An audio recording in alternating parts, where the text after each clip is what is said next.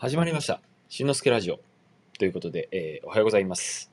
このラジオでは、えーちょっとためになる話や、あなたの未来が少し明るくなっていくお話をお届けします。えーそれにしても、毎日寒いですね。えっ、と、今日は1月の3日ですけども、年末ぐらいですか？12月の30日か31日ぐらいからぐっと気温が下がって、えー、と1日2日ともめっちゃ寒い日が続いておりますが体調など皆さん崩してないですか？えー、とまあお正月になるとどうしても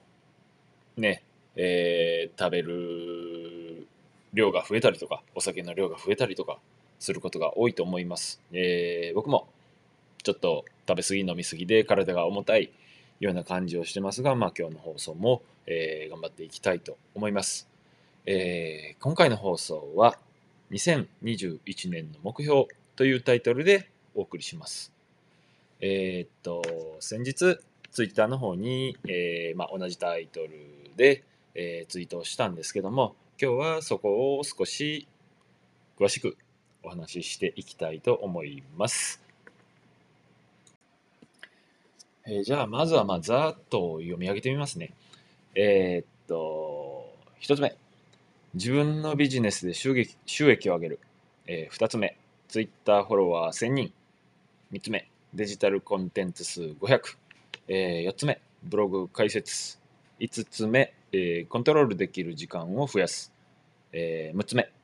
電子書籍の出版。で、七つ目。笑顔を増やす。えーまあ、今回そのツイートには7つ目標を書いたんですけども1つ,、えーつずつちょっと話していきたいと思います。まず1つ目の、えー自分のビジネスで収益を上げるっていうところなんですけどもえーっとこの前まあまだこのラジオ放送を始めて、えー少ししか経ってないんですけども一番初めの話で自己紹介させてもらった内容の中にもえーっと脱サラして、えーっと今、まあ、アルバイトをしてるっていうような形で話しさせてもらったんですけども今現在自分でビジネスをして、えー収益を上げるっていうことができてません。でえーっと具体的な方法については今も勉強中でえーっといろいろ行動してみようかなっていうところなんですけども、えーそもそも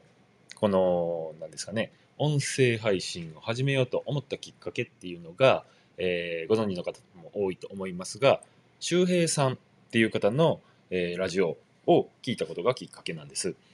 で、えっ、ともうぜひおすすめなんで皆さん聞いてみてほしいんですけども、えっ、と周平さんのラジオっていうのは、えーていうんですかねビジネスの話であるとかマネタイズの話であるとかまあ雑談であるとかいろんな話されてるんですけども僕の、まあ、印象としてはそれを聞いてるとすごい元気というか勇気というかよしやろうっていう風な気持ちにさせてもらえるんです。なんで、まあ、毎日えーっと毎日のように聞かさせてもらってるんですけども、えーその彼がえーっと話してた放送ちょっといつの回とかっていうのは覚えてないんですけどもえー音声配信であるとかブログであるとか1円収益を上げるっていうのは実はすごいことなんだよっていう話をされてました。で実際に1円稼いだところでもちろん生活なんかをすることはできないんですけどもうんそのお話でもすごいまあ励まされたというかあなるほどなっていうふうに思ったのが1円稼ぐっていうことをしている人はそれが10円になって100円になってっていう可能性があってえーその1円を稼ぐっていう行動をしてるっていうことがそもそもすごいことだっていうような話をされてたんです。で、まずは、まあね、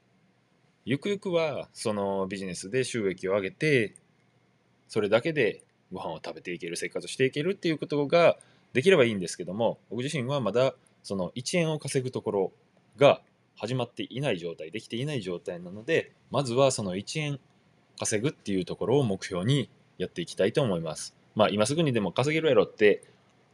ビジネスされてる方は思うかと思うんですけども僕はまだえーっとサラリーマンそれから公務員の経験しかなくて自分のビジネスっていうのをやったことがないので、まず1円っていうところを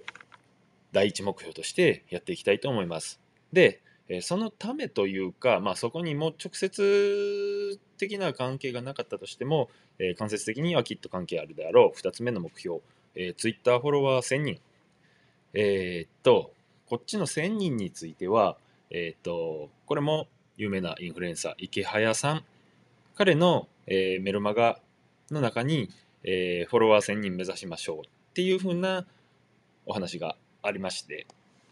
で、あ周平さんも言ってたかな、えー、まずフォロワー1000人のところを目指してやっていきたいなと思います。で、今現在、先ほどツイートを見ると、ツイッターを見ると、僕のフォロワーは47人、まあ、これが 多いのか少ないのかっていうと、まあね、まだまだかもしれませんが、ただこんな今の僕にでも47人もフォローしてくれてるっていうふうに思ってます。で、このフォロワーが1日1人でも2人でも増えていけるような活動をやっていきたいなと思ってます。で、3つ目、デジタルコンテンツ数500。えー、っと、もう周平さんの話ばっかりになってしまうんですけども、コンテンツを作る。コンテンツを作っていく話も周平さんがされてたんですけども、えー、っと、まずは1000コンテンツを目標に頑張ってみましょう。よくまあ、コンテンツを10、例えばブログの記事を10記事、20記事書きましたっていう段階で、えー、っと、全然稼げないって諦める人がいてるっていう話があったんですけども、そんなものをやってるうちに入ら、やってるうちに入らないという言い方はちょっとおかしい、厳しいかもしれないですけども、まだまだスタートにすら立ってない、えー、っと、コンテンツっていうのは、マイナス100からスタートするんだみたいな話、100やったかなちょっと うろ覚えで申し訳ないんですけども、えー、そういうふうな話をされてました。で、えー、スタートして、えー、しばらくは稼げなくて当然だ、収益がなくて当然だ。それがどんどんどんどん積み重なって、えー、1000コンテンツを超える頃になってくると、やっと何かが見えてくるっていうような話をされていたような、えー、記憶があります。で、えー、僕の今年の目標コンテンツ数500っていうのも、まあ、その半分1年で1000までいけるかなって考えた時にまだね、生活のためのアルバイトも続けている最中なので、えー、24時間どっぷりとそのコンテンツ作りっていうのはできないんですけどもできるだけ時間を増やして、えー、っとそういうふうな活動、まあ、2年で1000コンテンツをクリアできるように頑張っていきたいなと思ってとりあえずとりあえずって言ったらあかんかな、えー、500っていう数字を上げてみました。えー、っとそれから4つ目ブログ解説。え、っとブログ。ねえっ、と、何からやっていいか、これもまた自分で調べて勉強していかないといけないんですけども、やっぱりブログっていうのは、えっ、と、このデジタルコンテンツを支えていくメインの柱になるんじゃないかなというふうに考えてます。音声もツイッターもブログも、えっ、と、同時にと言いますかね、上手に、え並行して進めていくようなやり方が、まあ、周平さんであるとか、池原さんであるとか、えー、そういった方たちが、えー、なんて言うんですか、えー、教えてくれてるビジネスの、えー、流れの中でも重要なんじゃないかなということで、やっぱりブログっていうのを作っていきたいなと思ってます。まあ、まずは解説するところ、えー、解説するところから始めないといけないかなっていうことで、目標っていうよりかも、ね、今すぐにでもできることだと思うんですけども、ある程度の構想もしたいなということで、え、近いうちに解説していくことを、え、計画しています。え、で、5つ目、コントロールできる時間を増やす。え今、僕の時間、まあ、1日24時間のうち、100%時間を、100%の時間を自分でコントロールできてるわけじゃないんです。えアルバイトに行ったらその時間は、まあ、ね、えー、自分ではコントロールできない時間なので、その時間を限りなくゼロにして、で、自分自身でコントロールできる時間を増やしていきたいなと思ってます。で、えー、6つ目、電子書籍の出版。えー、っと、どっちがいいんですかねブログが先か、書籍が先か。やっぱりブログの方がいいんですかねえー、っと、そもそも物を書くっていうこと文章を書くっていうことも今まで僕の生活の中ではあんまりなかったのでまあ文章術っていうところも含めてえー、っと書籍なんかね、えー、Kindle 出版とかがすごい今は熱いんじゃないかっていう話もされてる回があったので、あ周平さんとか池原さんもですね。なんで、えー、僕も電子書籍出版できたらなと思って、ただここはそれこそもっと計画的に、えー、ニッチな部分、それから需要のある部分っていうのを探してやっていかないといけないのかなと思ってるので、これは、まあ、できるだけ早くっていうような言い方はしないでもいいのかな。えー、しっかりと自分の道、方向性が定まってから、えー、手をつけていきたいなと思ってます。でもまあまあ、ね、今年いっぱいっていうよりかは、なるべく近い、近い将来、近い未来にやっていきたいと思っています。で、最後の7つ目、えー、笑顔を増やす。えー、っとね、やっぱりこれが一番大事なんじゃないですかねって、まあ誰に、うーん、ね、えー、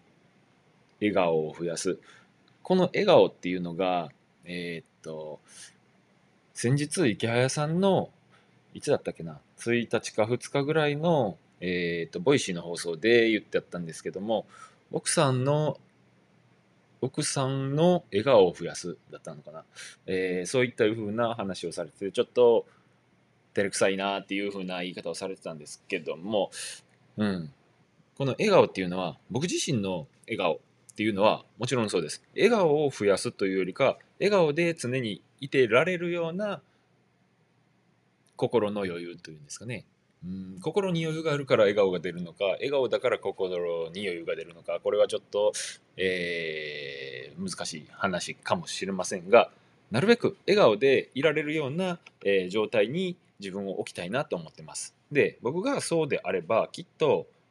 奥さん妻であるとかで子供であるとかもしかしたらそれ以外周りの関わる人もやっぱり笑顔が増えるんじゃないかな僕の周り僕を中心とした、えー、みんなにの笑顔を増やすっていうことを目標にまあ21年2021年の目標に挙げてみました、えー、はい。ということで、えー、今回の放送は2021年の目標というタイトルでお送りしましたが、いかがだったでしょうか？うんなんかちょっとね、この雑談みたいな感じの話の時は、余計にまとまりがない話になってしまって、まあ聞いてくださってる人は聞きづらいかもしれないんですけども、まあ話術も含めてこれからどんどんどんどん勉強していきたいと思っていますので、えー、っと、まあ次の放送もできるだけ聞いていただけたらありがたいと思います。それじゃあ、えー、っと、今日はこれで終わりたいと思います。次回の放送も楽しみに聞いてもらえたら嬉しいです。それじゃあまたね。バイバイ。